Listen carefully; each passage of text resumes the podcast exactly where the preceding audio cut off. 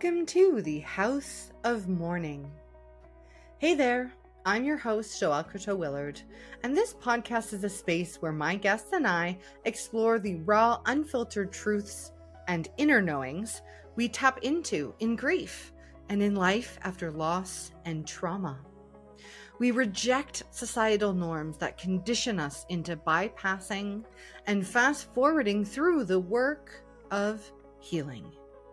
My personal desire to normalize grief is the result of my own healing journey, having lost my father at the age of 33, and most recently, the death of my second son late term in pregnancy. For those of you that find yourself in grief, recalibrating after loss, or healing from trauma, I honor you. Perhaps you are here because you are navigating supporting a loved one who is grieving or on a healing journey. If so, way to show up for yourself and them. Wherever you are on the journey, all of you is welcome here.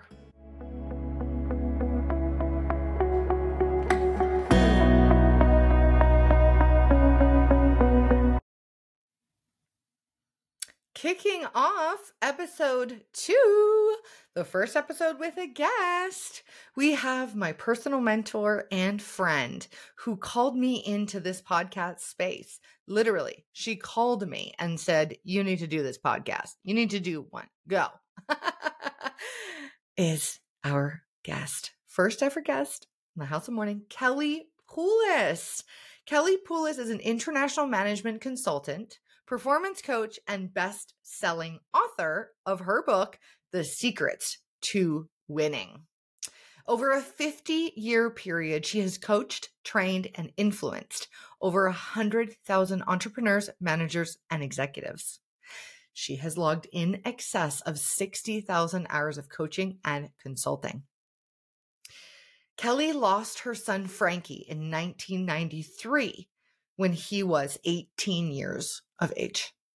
He was killed in an automobile accident.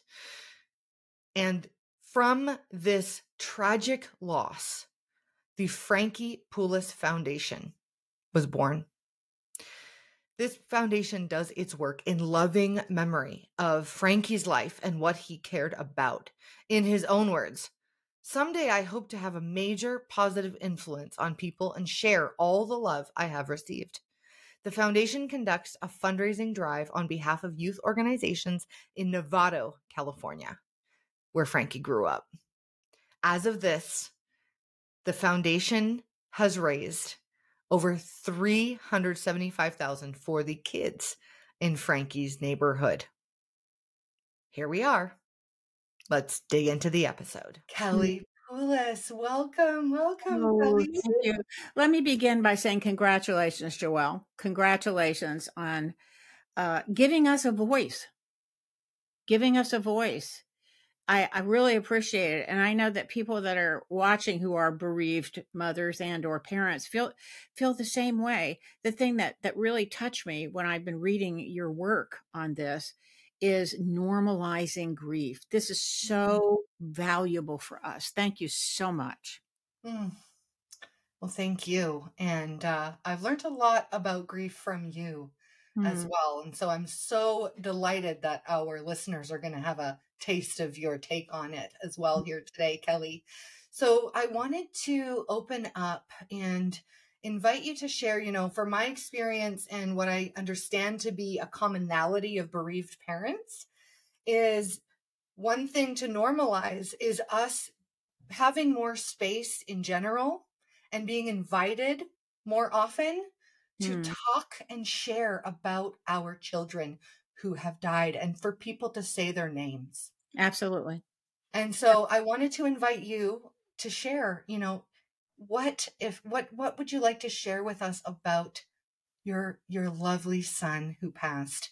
Yes. Frankie. Frankie, 18 years old. He was in a on his way going skiing, got in a I won't go through the all the details, but got in an automobile accident, ended up in the water, died on impact, and that moment our entire lives shifted completely. Every everything changed. I don't want to make him sound more in in life uh, in in death than he was in life, though, Joelle. But if I was going to talk with you about him, I would say he was 18. You know, for three or four years before he died, he was a pain in the ass. He was a teenage boy. He was belligerent as hell. He was push. He pushed every boundary we had, and at the end of the day, he landed, and he was he had finally uh, became uh, at ease confident in his own skin as he mm. was in his first year of college. He was funny, he was forthright, he was a champion of the underdog. He was by no means perfect, but he was he was our baby and we miss him every moment of every day. Yeah. Thank you. Thank you so much. And uh with with the podcast i'm you know one of the my biggest points of inspiration is people sharing and like you shared earlier right like normalizing grief and people speaking openly about the truth versus this watered down toxic positivity bullshit you know like wrap it all up and make it you know make everybody more comfortable. Right. Um because how long ago now? How many years this ago? Is, this is 1993. This is 1993. So I'm, you know, on on on the on the timeline, I'm I'm way way down the road. But I think that you'll find when you talk with people, there is no time with regard to grief. I mean, it's it it's as if it happened today uh, for me, there is no numbing or dulling. You know, I've heard the uh, some things you and I have talked about people things people say and they're trying to be helpful, but it's not helpful. Which is, it, it, you know, give it time, give it time, it'll get better. I don't think that's useful. It doesn't get better. What happens is it gets different. If you're lucky, you're surrounded with some people that support you and you figure out a way to live in live simultaneously with two kind of opposing thoughts joel one is frankie's dead and the other is i have a whole bunch of people that are still alive. Mm-hmm. i do mm-hmm. not find that time has dulled that. I could burst into tears at any moment as if it happened yesterday. I'm only speaking for myself. I mean that other people may have a different kind of relationship with that. And the other thing that you touched me about was the thing about speaking his name I started writing a column every year annually for a lo- local newspaper the year he died for exactly this reason. Because they posted in the January issue of their editorials uh, significant events this year mm-hmm. in Marin County. And they named a parking lot and a new store and some other what I consider to be mundane things. Now, Frankie had only been dead for a couple of weeks when this happened. So, so so factor in here that I was still quite raw, but this really pissed me off that they thought a parking lot was a significant event and I had just lost my son. Now that's an example of insanity. I mean, of, of grief. Grief kind of makes you crazy. So I wrote this this editorial for precisely the reason you're talking about, which is he will not be forgotten. We will speak his name. We will speak his name out loud and proud every chance we get. And for us, this kind of hesitation about is it okay to talk about Frankie? For us, it's the opposite. We want to talk about him. We want to keep him alive in our experience, for sure. And how you do that is you get to talk about him. So, just your simple opening question there's a tutorial right there for any listeners who are saying, What do you say to people who are grieving? That simple question is so beautiful, which is tell me about your son, tell me about your daughter. Mm. It's beautiful. Yeah, you know. Do, do you, do you agree, Joelle? Do you agree? Do you feel the same way? I I I feel exactly the same way, Kelly, mm-hmm. because for me, I never met my son. Mm. He died the day before he was born. Uh, my my second son, Julian, and I still, you know, I, I have a deep, and I will forever have a connection with him. and know him at the soul level, I believe.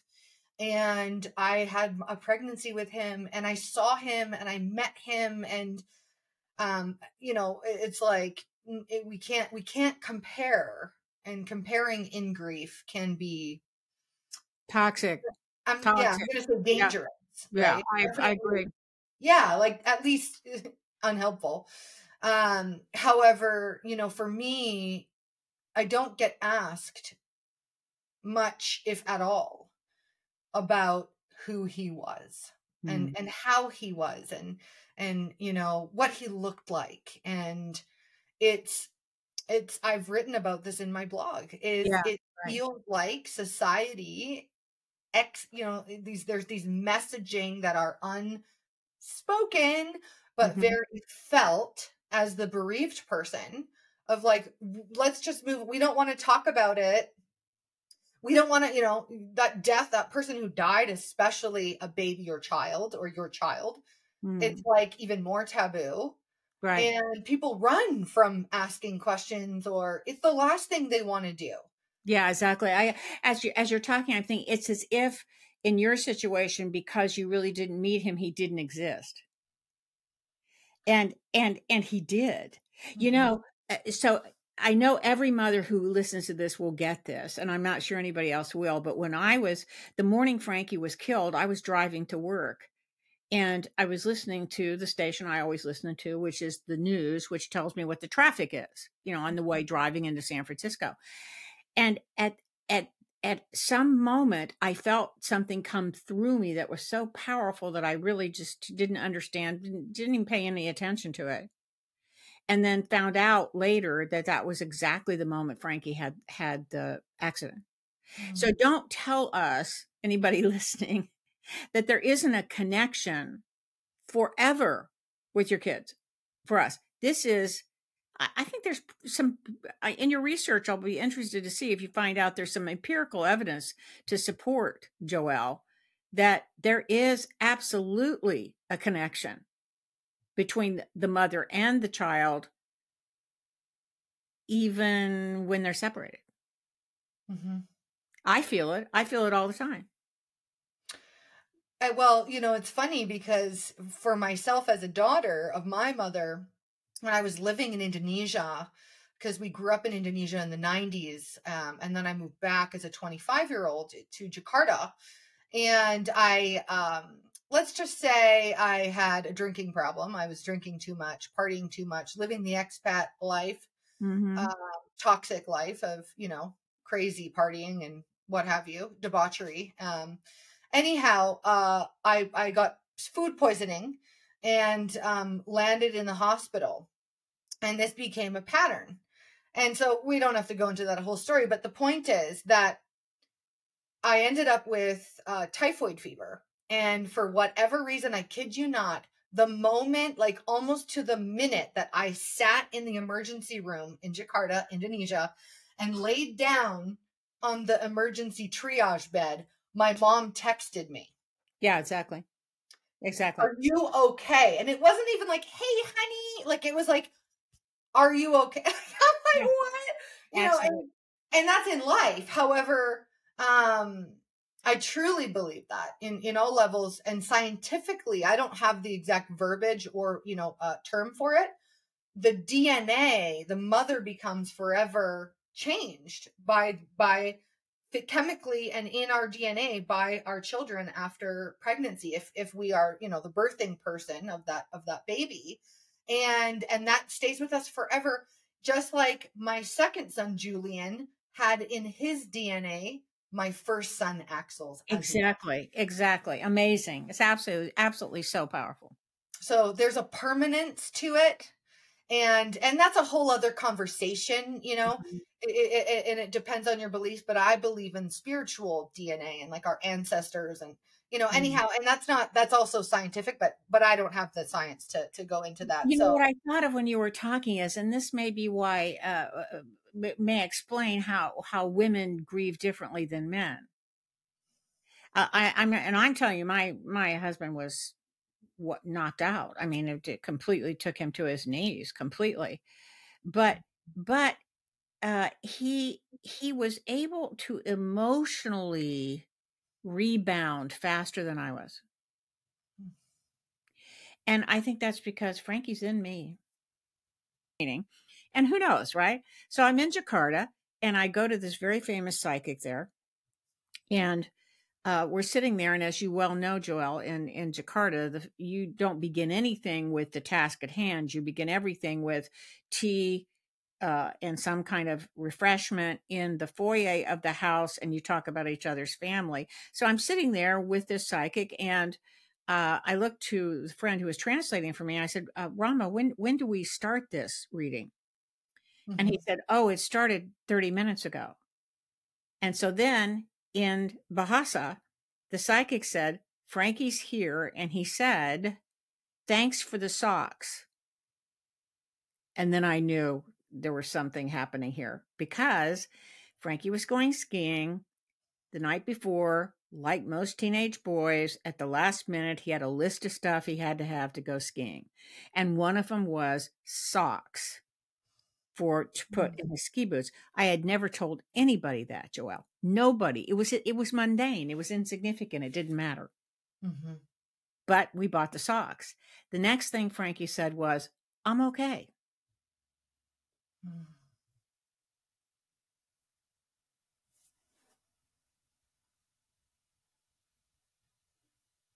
Gosh, I hope he is.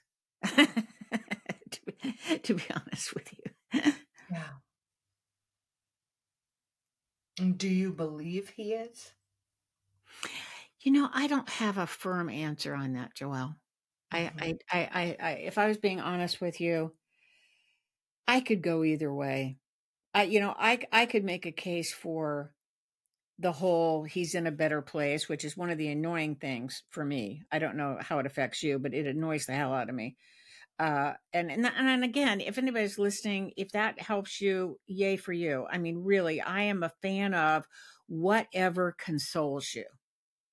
And and if he's in a better place or she's in a better place consoles you, yay, good. Not for me. The better place for me is here with me, alive, living our lives. If I'm being honest, so I can make a case for it is as it should be. Uh, energy never dies, and he's in a better place. I can also make a case for he's gone. And for me, it it's not essential to have an answer for that. Just for me. But I know that for some people that is essential. Mm-hmm. How about you? How do you how do you feel? I feel um, I'm I, I I'm with you around. It's kind of like whatever floats your boat, mm-hmm. whatever's consoling. You know, if right. I, I do feel spirituality. I don't know personally. I don't know how to talk about death without spirituality coming up. Hmm. Not from a place of I'm, you know, intending to push mine on into any onto no, anyone. I got, yeah, I got. That's you. not the case. However, for me, the my son Julian is permanently with me and you know de- death is transcendent. Hmm. and um you know this is going to sound weird. When my dad died in 2019 i felt closer to him in his death than i did in his life. Hmm. got it. Wow. Yeah wow wow. Because there was no no baggage nothing. There was no there was just connection, energy? Because I stopped wanting more from him. Hmm. Hmm. Hmm. Hmm. Mm. And I, be, I, I became real. I got really into Wayne, Dr. Wayne Dyer's work, mm. um, who my father loved as well. And um, and you know what I took a lot at that time from Dr. Wayne Dyer's work was is all about, you know, how can you be in a relationship and practice accepting what is and them as they are versus always wanting them and it to be different than it is. Hmm. Hmm. And unfortunately, it took my father dying for me to experience that wisdom. Hmm. Well, yeah, that is that is for sure wisdom. For sure. And and so, you know, so it's it's tough, right? Because Mhm. my dad, we we had such uh it wasn't a bad relationship, but it was so complicated and he was constantly traveling. He was overseas for 23 years. Mm. Um, I saw him maybe four weeks a year for most of my adult life. oh uh, if I was lucky. If I was lucky. Um, and uh, and you know, anyhow, so the point is when he died, I get the point. you know what I mean? Like he was yeah. with me, just like all the like he was there. Yeah, got it. Um, and With- and and then when Julian died, it was the first time in my life, and this is going to also sound bizarre. However, it was the first time in my life that I could that I felt relieved. And I, I don't know if gratitude is the right word, but I was I'm going to say gratitude for lack of a better word. I was grateful that he was dead because because he could be there with my son. oh, that's beautiful. Yeah.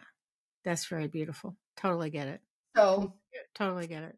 you know so it's like for me it's it's the it, i believe in a veil i think the veil is very is thinner than we we like to remember um between life and death and it, it's interesting you know and and and speaking of wisdom kelly i wanted to i wanted to I, this is another way of saying you're really old and therefore you really you got some wisdom, girlfriend.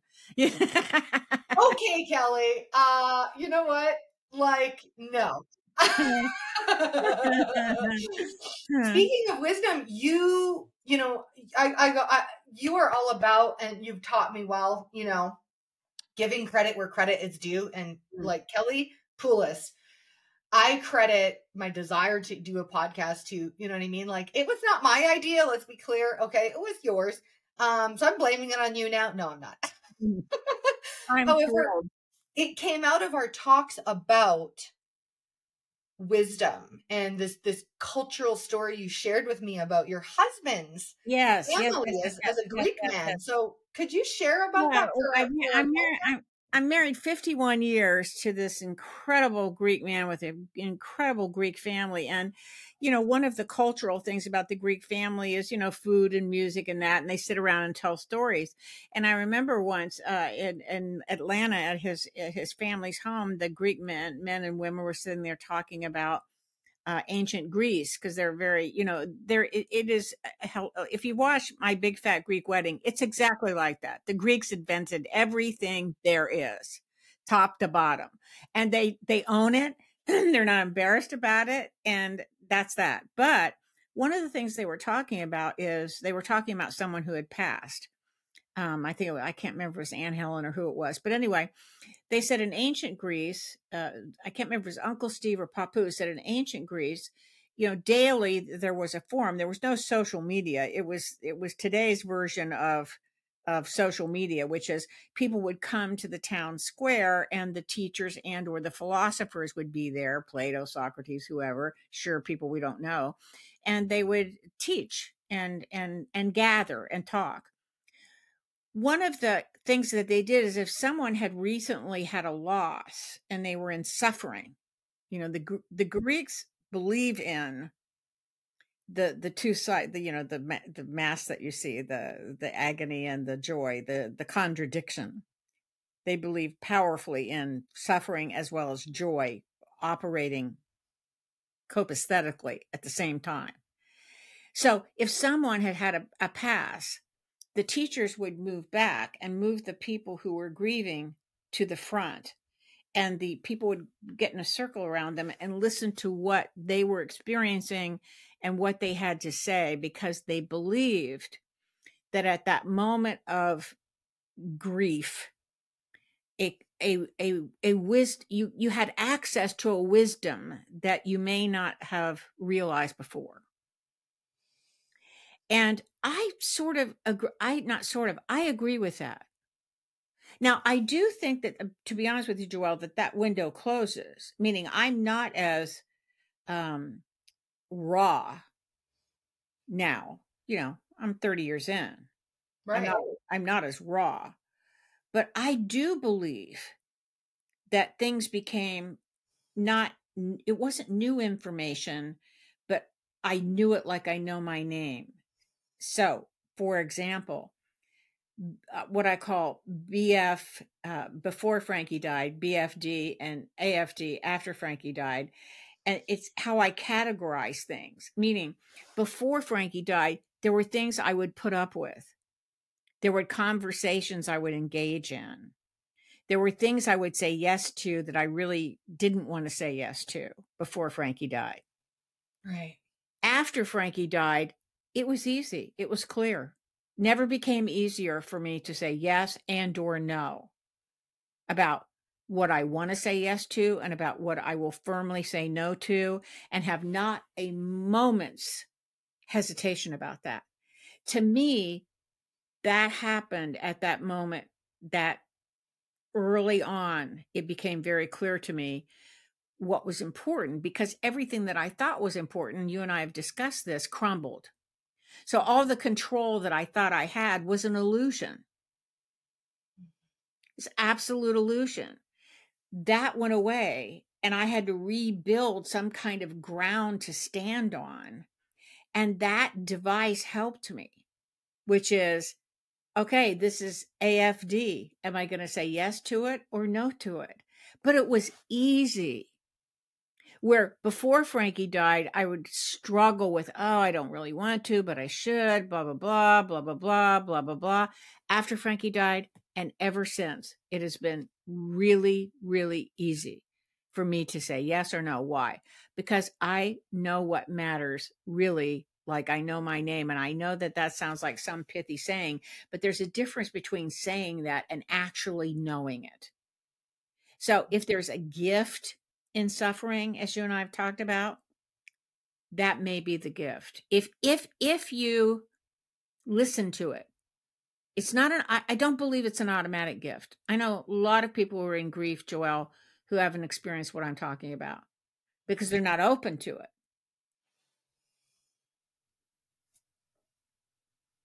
Yeah. Yeah. I mean, it, it, it, you know, I think there's two things mm-hmm. that are really hitting me as you're talking is, is I felt pretty early on in my grief. This time when my dad died, I suppressed it. So I didn't feel sh- anything. Right. Right. Right. I didn't really feel it. I was a zombie. I was, you know, um, however, with Julian dying, it, it it was like I I I don't I don't subscribe to the concept of brokenness. I don't believe that humans can get broken, you know, whatever. Because and then we're into fixing and like you know all that stuff. However, for me, it, it's the first time in my life I felt broken open. Mm.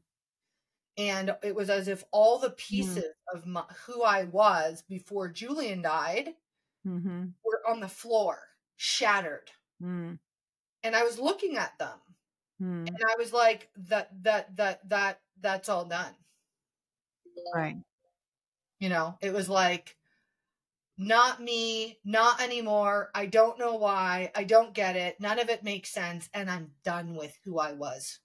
Like you know and so there was a break in my identity there was a yeah, loss totally get that. a kind of a, another death almost that you know the death of who i was yes the ground shifts my husband jim and i have talked about this there is a seismic shift in the ground that you're standing on and it's completely it's it's as if you were standing on what you thought before Frankie died, BFD, uh, mm-hmm. uh, standing on what you thought was the ground, but it wasn't. And you didn't know that.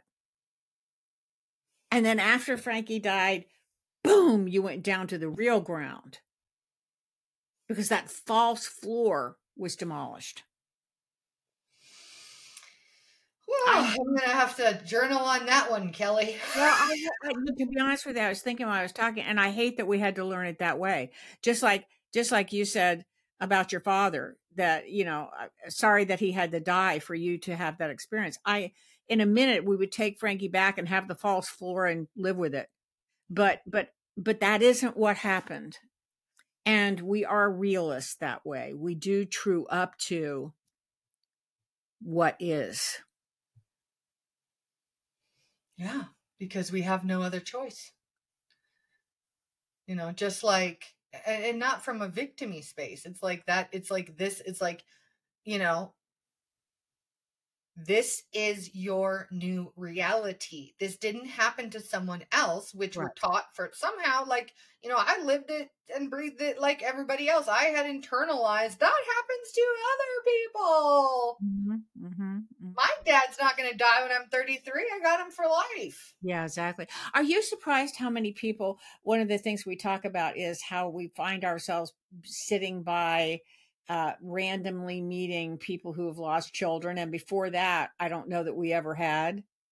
But I, what I'm surprised about is how many of us there are.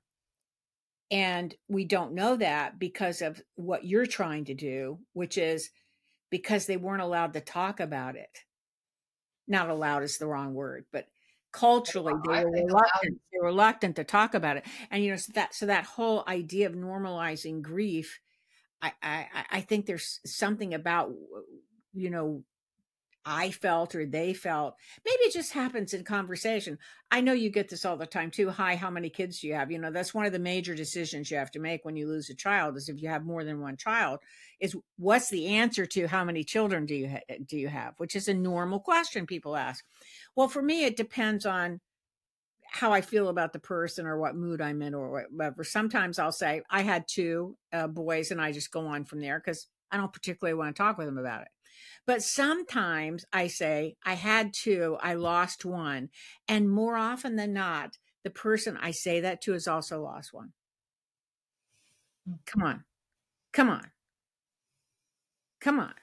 Hey, I believe you. I yeah. mean, you're just so much, you know, you're coming from such a different perspective I'm immersed in the what we what we now call loss community, which is spe- a specific name for parents who've experienced a pregnancy or infant loss. So I'm all day talking to bereaved parents, and like I, that's all I really want to do. yeah, I got you. No, I got you. I got you. I got you. I got you. So I, I haven't experienced that yet. Um, however, I I I don't doubt it, Kelly. Yeah, it's amazing. And, you know, one thing I want to definitely ask you is about because you have those 30 years to this year of life of of healing of living grief of you know you are a personal development you've been in personal development one of the top of the tops for for over 50 years. Right? And so the emotional challenge game emotional intelligence game that's your game. Right? And and yet grief different game. Exactly. Don't even really want to call it a game however right. different thing. What would you say kelly are your biggest learnings from this thing called grief and healing from yeah. such monumental loss like losing your Frankie? This is a question probably that, you know, every single person who's lost someone needs to be able to answer, needs to be asked, you know, so that they can eh, connect with it. But the first thing that came to mind when you were when you were talking to me, Joelle, is this: time does not heal in and of itself. That's what I would say. There is no closure.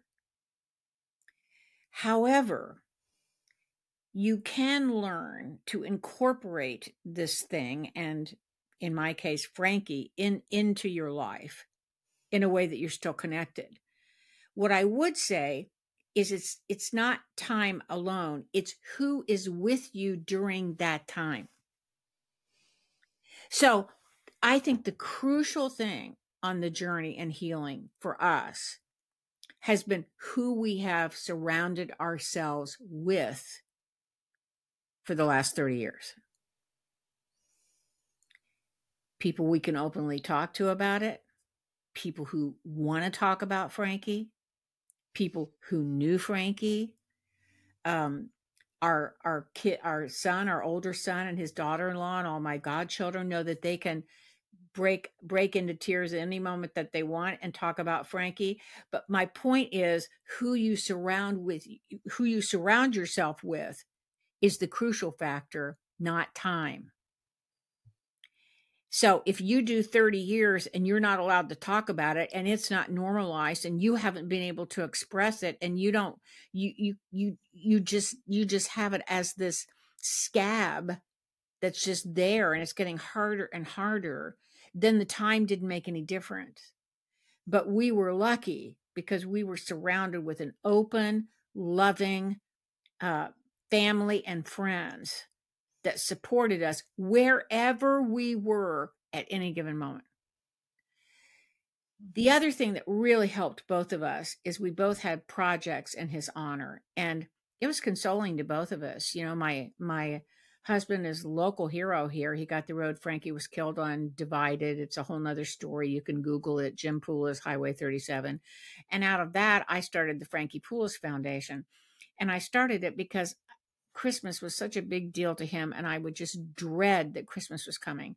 But now, because of the Frankie Poulos Foundation, I look forward to the fact that for three months, every day, nonstop, I can talk about Frankie and get donations to the Frankie Poulos Foundation, which benefit uh, his village.